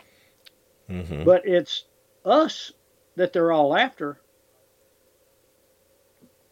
Yeah, and that's the thing. I, you know, I, like I said, I, the only thing I've ever seen is commercials, and it seems like you've got a group of people that are, you know, armed and fighting off these zombies that just keep coming. And the ones that are armed, I would say those are us. We're, we're trying to fight back the endless wave of stupid that just keeps coming and coming and coming in the form of all those that surround us with the face diapers and the grocery stores, you know, that are being driven by the forces of government. Um, I can definitely see a parallel there, but uh, still just never had any desire to watch that show or virtually anything else on primetime T V. Um, I may force myself one of these days if I feel totally stupid. Just take a chance. Well, I, I agree with you. Uh, you know, I'm still stuck, and I hope I don't ever leave it, but I'm still stuck in the uh, nineteen forties through nineteen sixties Westerns. If I'm going to watch a program, that's what I'm going to watch. There you go. Yep. The old life was better in black and white. Steve Voss. Yeah, tis uh, tis crazy, Jim. We got any uh, commenters today? Anybody want to jump into the conversation, or is it just us? And well, we got a bunch of people on the board. I don't know if anybody wants to say anything or not. Um, Murr's in there, and Gary Montana, and uh, Don, a couple of Dons, and Ben and Craig and Lisa, Roger, Bill. Oh, what about Dave Brent? And the Thumb? Brent. Is Brent with us today? Yeah, Brent's up there. Old B B.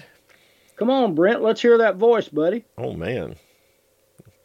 That voice for radio. Yeah. Well, I've got the perfect you, face for radio. Uh, me too. That's why I do That's why I do radio. Apparently nobody wants to say anything today. They're all just mellowed out. Maybe we put them all to sleep. Here I is. Here he is. There you are, buddy. All right, Brent. How you doing, buddy? Oh, he has to unmute again. Yeah, just laying here, resting. Ah. Ah, boy, I tell you what. There you are, taking advantage of Jim and I. We're here just blathering our heads off, and you're let, sit back resting? What kind of what kind of game is that, Brent? Waiting for work to call. Uh, oh, okay. I thought he was waiting for time to start shooting the bastards. Oh. We're getting closer every day, my friend. Well, Brent, we have to figure out a way to hook up pretty soon. I, I am. I was sincerely honest in that I would like for you to do a uh, uh, a uh, opening for one of my programs, sir. Well, uh, my phone number is on uh, the email. Yes, sir, I have that. Okay. I just uh, trying to figure out a good time to give you a call. Oh, well, I'm three hours uh, behind you. Right. And you know so he likes to rest so, at all times, so. So it's it's it's best I not call you right before breakfast my time, right? Uh, yeah. Unless you want to get voicemail. I'm sleeping. Oh. oh, guys, I got to tell you, I, this one just made me feel good. I uh, I've got an old friend back in Arizona. We were very close friends when I lived in the Tucson area, and uh, he has some wonderful stories. Uh, he uh, uh, told he tells the story about he took his first horseback ride when he was uh, just hours old. And uh, there's a real story behind that because his after his birth, his mother had some complications. And back then where he was born in Arizona, they didn't have a lot of doctors. So his dad had no uh, option but to wrap him up and uh, put him in a feed bag and uh, take him on his horse to go get the doctor. And uh, so uh, he said, I took my first horseback road, uh, horseback ride when I was just hours old. Uh, he is exactly ten years older than I am, so he is eighty-five years old. And so uh, I contacted him this morning by text message, and I said, hey, buddy, I'd like to give you a phone call, and uh, let's uh, just talk over some stuff. And he said, well, you're going to have to call me this afternoon because I'll be shoeing horses all day. Wow. and I, and I, I tell you what. People, when you're eighty-five, if to be eighty-five years old and to be out shoeing horses, that's I, that's pretty good. That's, that's no easy task. No, and I was just, I thought, wow, uh, that is just uh, super. And uh, years ago, when we first met in the early nineties, uh, we determined that he and I had the same birthday, so uh, we call each other and give each other the business on our birthdays. uh, but. Uh, Today, he, he said, well, you'll have to call me later this afternoon. And like you, Brent, he said, figure out the time frame here. I'll be busy till at least uh, about five o'clock my time. And so that means I'm going to have to call him about seven or eight o'clock my time. So so he's not in Ohio by any chance because we're always looking for a good farrier. Oh, I tell you what, Jim, this guy, and I know we're jumping subject here, but that's okay.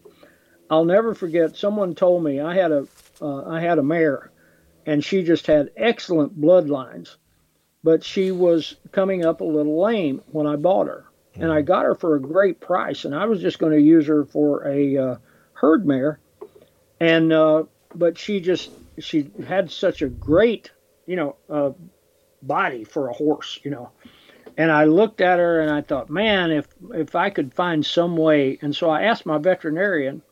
I said, do you know anybody that might be able to help her out? And he took a look at her, looked at her hooves and what have you, and he said, hey, he said, here, call Kurt. He said, he can help you. And so I gave Kurt a call, and he said, yeah, I'll come on out. So a couple of days later, he comes out. Jim, I, I was just absolutely blown away. The first thing he did is he said, stand and hold that horse and hold her still, if you will. And I did. And he walked up, and he took a took a piece of chalk, and he do, drew a line down from her ears down to her withers, and then drew a line with that chalk out to her tail, mm-hmm. and then drew a line down both legs, front and back, uh, you know, on one side. And he said, now walk that horse. And I did. I walked the horse, and he watched the lines, and he watched everything else, and I brought her back, and he said, yep, I can fix her. And I said, well, you know, he said, but it's going to take two or three months. And he said, I'll be by every three weeks and I'll shoe her again. He said, because that horse has been cowboy shod. Uh, you, uh, she had been shod by people who were in a hurry to make a lot of money, and they were shoeing as many horses as they could every day, and they really didn't care about the animal they were working with. Wow. Well, Uh, to make a long story short, uh, Kurt, within a very, sh- probably six months, my daughter was winning barrel races on that horse. Wow. Yep, that's the kind of guy I need. course, our well, horses don't do anything but uh, eat grass and food, and we shovel it in one end and out the other, but still want them to... Well, we don't shoe them either. They're all barefoot. But just somebody to do good trims on is, you know, important. Well, he said... Yeah, he did a lot of that because he, he thought that uh, in, only in certain instances should a horse be shot anyway. Yeah. Yeah, they're always in, they're just in our pasture and in the barn and that kind of thing. They don't really need it. And uh, even when we used to do trail riding, we didn't really shoe them. And they were fine. Well, Jim, I was just thinking, I guess our audience either think we're out of our minds or we have baffled them, one or the other, because usually we have some comments. Yeah, that's, that's kind of weird. Now, Samuel's not here today. He's usually got something to say, and, you know, who knows? You know, a lot of them are, you know, either doing other things. They, they log in and mute themselves, and they might be listening in the background and doing other stuff. Or it's hard to say, but oh, for uh, sure. It is what it is. I'm just uh, no, glad really. I got all the little colored dots to look at, so it's kind of nice. But somebody was all saying right. something. Go ahead. I was wondering if we're running out of stuff to say. Is that what's going on? Ah, no. Hey, Alan. yeah. We we we never would run out of stuff to say. We just like some interaction. We gotten used yeah. to it. Yeah. You guys have spoiled us. Well, uh, what I wanted to say right now was last week's show. I just thoroughly enjoyed last week's show. I don't think either one of y'all spoke very much. Them two boys got to talking, and pretty much. That, that was that was a rather interesting show, though. They had a whole lot to say. Well, what you're trying to say is shows are better if Jim and I shut up? Yeah, but I was saying... I, I always saying, agree they're better when Brad's hard, here. You're going to have a hard time topping yourself when you let two like that get on, boy. That's, that was something else. Yeah. I did really enjoy last week's show. Well, well, I tell you what, Brad is something else. He, uh, you know, uh, I have really enjoyed the time I have known that young man. Uh, yep. We uh, we text some this morning, uh, and uh, he is just a real character. Uh, but uh, I totally understand what he is enduring now, considering the fact he's an elected official. He is a lay minister of sorts, and he also is a business owner. And he's kind of catching... Uh, he's we catching all know, from all sides. Yeah, we all know if you run out in this world and start telling them the truth, baby, you're not very popular. Yeah. Not at all. Especially well, if you go up against fella. the likes of Fauci and company. Yeah. I mean... Yeah. Well, who was who was the other man that was on there with him? He you said he was a, a preacher too? Yeah, that was uh, Daniel Johns. He was a rather interesting uh, fella there. He, uh, I really like like listening to him. He seemed to be a highly intelligent man. Well, if you run through uh, uh, a Google search and put in uh, Pastor Daniel Johns, you'll be able to uh, uh, pick up on his programs, uh, and uh, yeah. they are quite interesting. I've been a guest on there uh, since uh, a couple of times since two thousand nine. Okay, I, I'll have to look for him then. I, I'd like to hear some more, some of the things he's got to say. Well, that's one of the wonderful things about us. We can all choose to listen to uh, certain people, and we can agree or disagree, and that is one of the crazy things about the human mind. Yeah, but that, uh, and the Internet yeah. makes it much easier. Yeah, yeah, you're not going to hear this on Fox News, I promise you. Yeah. Nope. I got I got a comment. Go ahead, please. So, I'll uh, I'll start I'll start this with a, a lesson that my parents taught me, or my dad especially. He uh, my mom and dad were married sixty-eight years, and uh, when I was about twenty-four, I came home from school and the house was cold with animosity. I mean, Dad wasn't speaking to Mom. Mom wasn't speaking to Dad. And I said, well, what the heck is going on here? So I asked Mom, what's going on with you? And she told me her story. Dad was out plowing the field, so I walked out there, sat on the fender with him, and plowed along, and he told me his story. And I told Dad his story to me. I, he said, uh, I said, Dad, you told me not to be so foolish many times in my life. And uh, I says, uh, you and Mom are being foolish. He agreed. Everything was mended up. And I wish you guys that are having these bouts with each other right now would uh, bury the hatchet and move on. Well, I uh, I appreciate the advice. I have no animosity with anybody. I will not criticize people publicly. I'm not going to do that. I wish others would uh, take that same course, but I'm not going to do it. I'm not going to come on one of these programs and start bad-mouthing somebody else out there in the movement because I don't agree with them. I'm not going to do that. If they choose to do that to me and to others, that's their choice. I, I don't think have to wise. live with that. I don't have to live with that, but I, you will not find me retaliating and coming back and saying, well, so-and-so, you know, blah, blah, blah. I don't want to do that because that profits neither that person, and it certainly doesn't profit me. And I think we all are tasked to try to reach the remnant. Mm-hmm. And it's only Satan that jumps in between us and creates divisiveness among the people because he doesn't want the message presented. Absolutely. Couldn't agree with you more, Michael. Who knows? Maybe one of these days. Well, yeah. one of those let's, one of those let's things. Let's pray for it. May... Oh, go ahead. I'm sorry. I said, let's pray for it. Oh, I do. I do. One of the things that uh, I remember, it's kind of funny, but uh, you mentioned that uh, the discussion uh, between uh, your mother and your father and the uh, uh, animosity. And of course, uh, I was adopted by my grandparents. My grandfather lived to be a hundred. And, uh, you know, they were, it was like a, a separate generation. I was, and I saw them have some uh, times, and they were married for over seventy-five years. And I saw some of the times that they had uh, similar things. And uh, one thing I'll always remember was I listened to an argument one day that made absolutely no sense to me from either side. And I asked my grandfather later, we were outside. I think we were outside working in the field. And I said, you know, I, I just don't understand that. I think I was a teenager at the time. I said, I just don't understand that. And he said, well, boy, let me give you some sage advice. And I said, yes, sir, what's that? And he said, a man who understands women is one.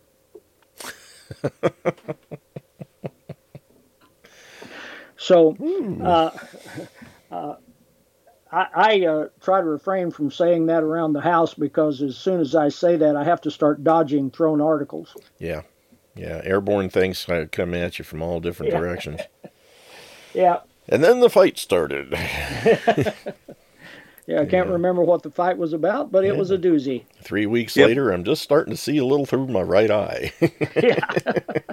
Brent Brent the other day said it pretty well about his mom telling him that he loved him. And Brent says, well, Mom, I, I appreciate that you love me, but men want respect. Women don't realize that. Hmm. Well, that's, that's uh, you know, I think everyone wants respect. Yeah. And everyone wants love. You know, we're all... Yeah. It's, it's the same thing, you know. We just have to... It's just different ways of showing it and receiving it. And we're all fallible. Yep. Well, Nobody. Jim, uh, let me throw out... I, uh, I know that you're a member, but I have started a new page for study on Telegram. And uh, it's uh, Teach Me True History. And uh, folks, if you would like to join us, I uh, do all of my lessons. Everything comes from original source documents. I don't give you my opinion except as noted that it's my opinion. I don't present my opinion as fact. But uh, I throw out uh, source documents, especially with the founding era, and we will proceed into the war to prevent Southern independence. So uh, just to let you know, it's there on Telegram. If you would like to join, I, you could ask to be invited. It's an invitation-only site, but I, I'm not going to turn anybody down. But uh, certainly we, we try to restrict it so we don't end up with the trolls that uh, are uh, paid by people to disrupt what we're trying to accomplish.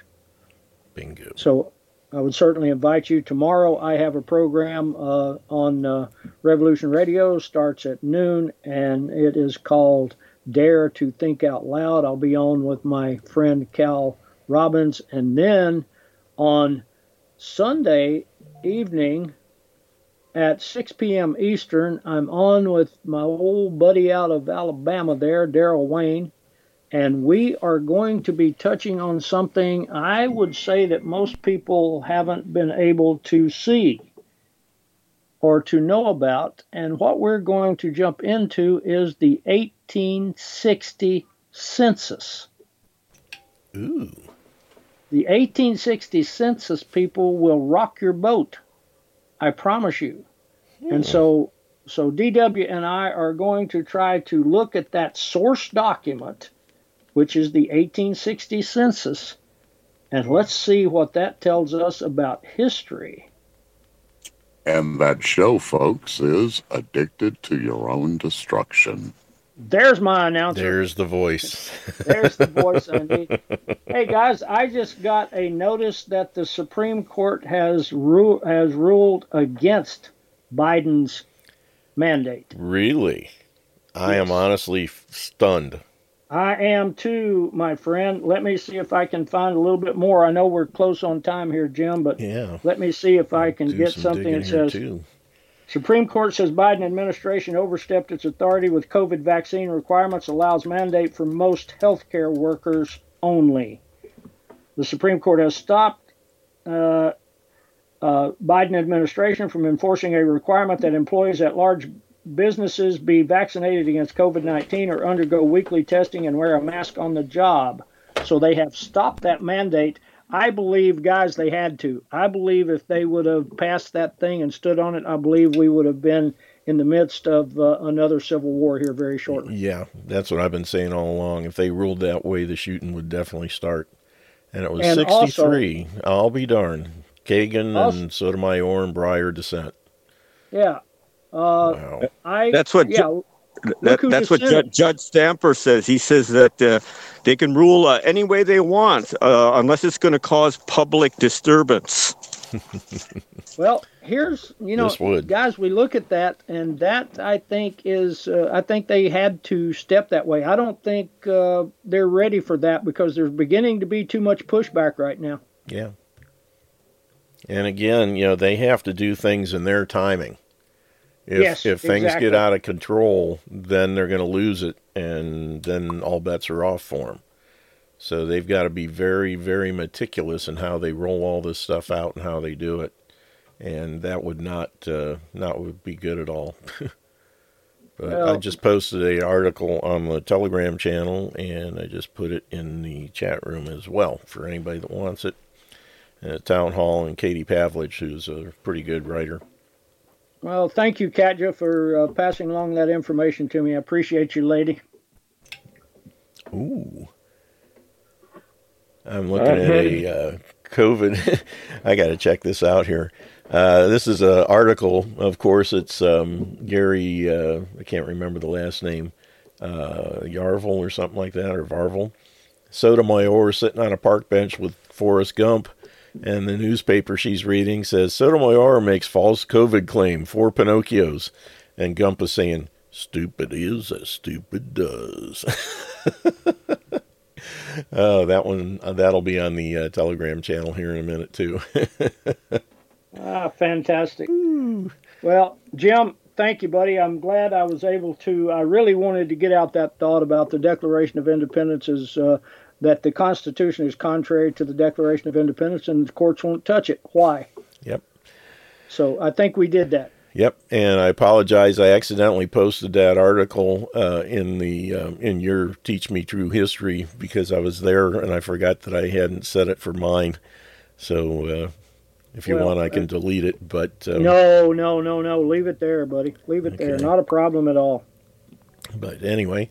Um, I'm just finding this other one here, and we're down to about a minute or so. So any parting shots, go ahead and give them while I'm doing this here, and then we'll wrap things up. Thank goodness well, we got your websites in and stuff.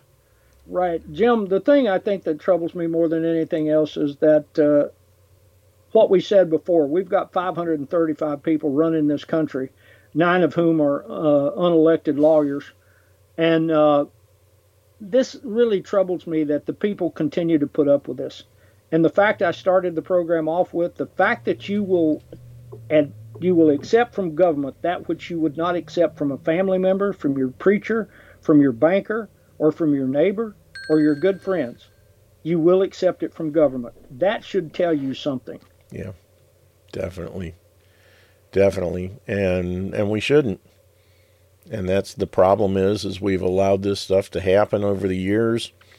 And it's easier, as it says in the Declaration, to suffer evils while evils are sufferable. But we are rapidly repeat, re- approaching the time when they are no longer sufferable. But and Jim, something if the they thing, haven't already. The thing we're doing is, it's not just us. We're trading away the liberty and the freedom of our posterity, exactly. Our children and our grandchildren. That's what kills me. Yeah. It's not just us. It's it's the future. Uh, future will never be able to get what they should be getting. And we're out of time, I hate to say. Mike, thanks so much for being here and everybody else as well. My pleasure. Take care of your bodies because it's the only place you have to live. And we will see you all live on Monday. Take care and God bless.